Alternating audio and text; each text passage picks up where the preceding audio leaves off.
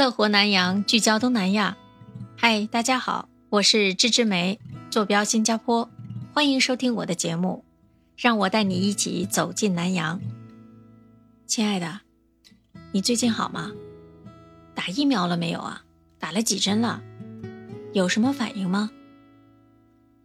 最近啊，和身边的同事朋友讨论最多的话题啊，就是打了几针疫苗，每一次打疫苗有什么反应？还有就是新病毒奥密克戎传播速度这么快，今年能不能出国旅游了？说到打疫苗这件事啊，我先跟你八卦一下，我打疫苗的时候可是有福利的呢。什么福利啊？听我跟你讲。那我其实是去年八月底打完的第二针科兴疫苗，因为我对药物敏感，所以我不敢打辉瑞，所以一直等到去年的八月才打完第二针。可是呢，政府说科兴疫苗打两针是不够的，必须要打三针才算打完。但是我听说第二针和第三针之间应该隔六个月才比较安全，所以我在等，等到今年二零二二年，可能到了三月四月再去打。可是呢，到了十二月的时候，政府就一直给我发信息提醒我，你必须得打了。因为到了今年二零二二年的一月十五号之前，你如果没有打完的话，可能会有新政策。再加上奥密克戎这样一来，我也有点怕了，所以赶快就去打吧。而且第三针疫苗和前两针不一样，它是免费的，也不用预约，所以我就在我住家附近的一个诊所直接就去打了。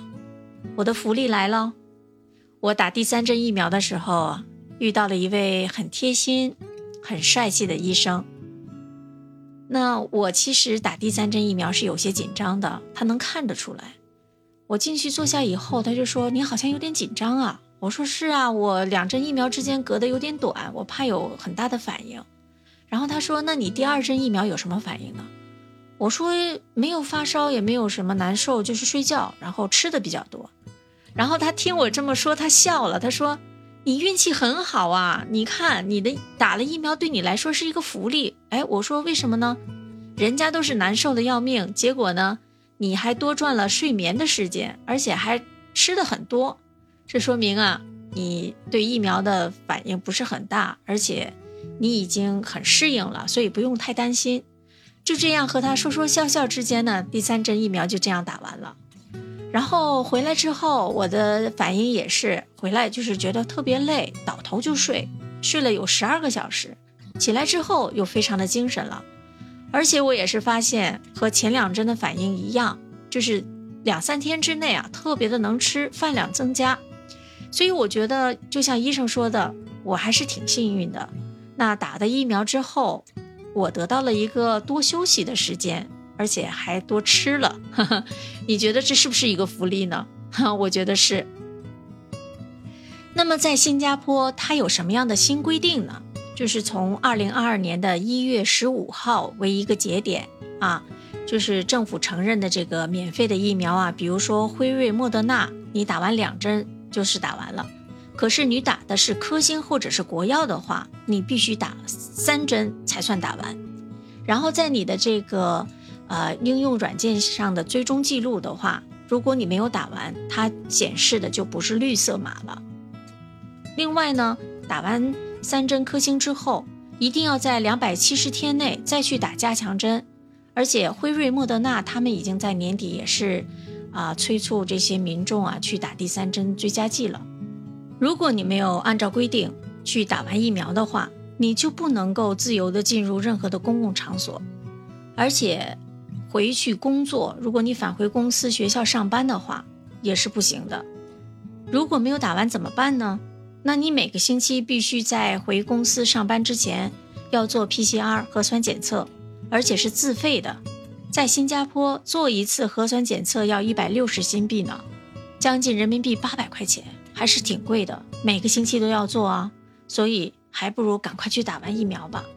但是呢，如果你打完了疫苗，你就有福利了。主要是在旅游方面，这疫情两年多来啊，很多喜欢旅游的朋友就没有办法，好像以前一样出国旅游了。但是如果打完了疫苗，你就可以加入 VTL，就是旅游通道出国旅游了。只要你去的国家和新加坡两国都是互通了这样的旅游通道呢？而且是免隔离的，你去两那个国家旅游是免隔离的。说到这里呢，你应该对新加坡的这种政策有一进一步了解了，对吗？那新加坡它要抗疫的同时又要恢复经济，我觉得采取这样的措施是很合理的。那如果今年你想来东南亚旅游，我觉得有必要了解一下东南亚国家到底采取了哪些防疫措施。面对飞速传播的奥密克戎的话，东南亚很多国家都采取了很灵活的防疫措施。他们希望不必严厉的封锁，也能控制疫情，同时呢又能恢复经济，尤其是旅游业。就比如说印度尼西亚政府，它周三开始。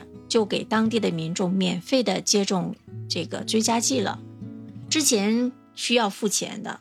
那这个措施就是为了让更多的人能够得到了防护，也能够呃对这个防御疫情有一定的帮助。菲律宾呢，它的首都马尼拉非常的严格，也是在周三开始就禁止啊那些没有接种疫苗的人不可以搭乘各种公共交通工具了。那至于泰国，泰国呢，它去年七月开始就执行了沙盒计划，为了恢复它的旅游业。尽管现在奥密克戎传播非常快，但是它仍然继续重启这个沙盒计划，希望旅游业能够振兴起来。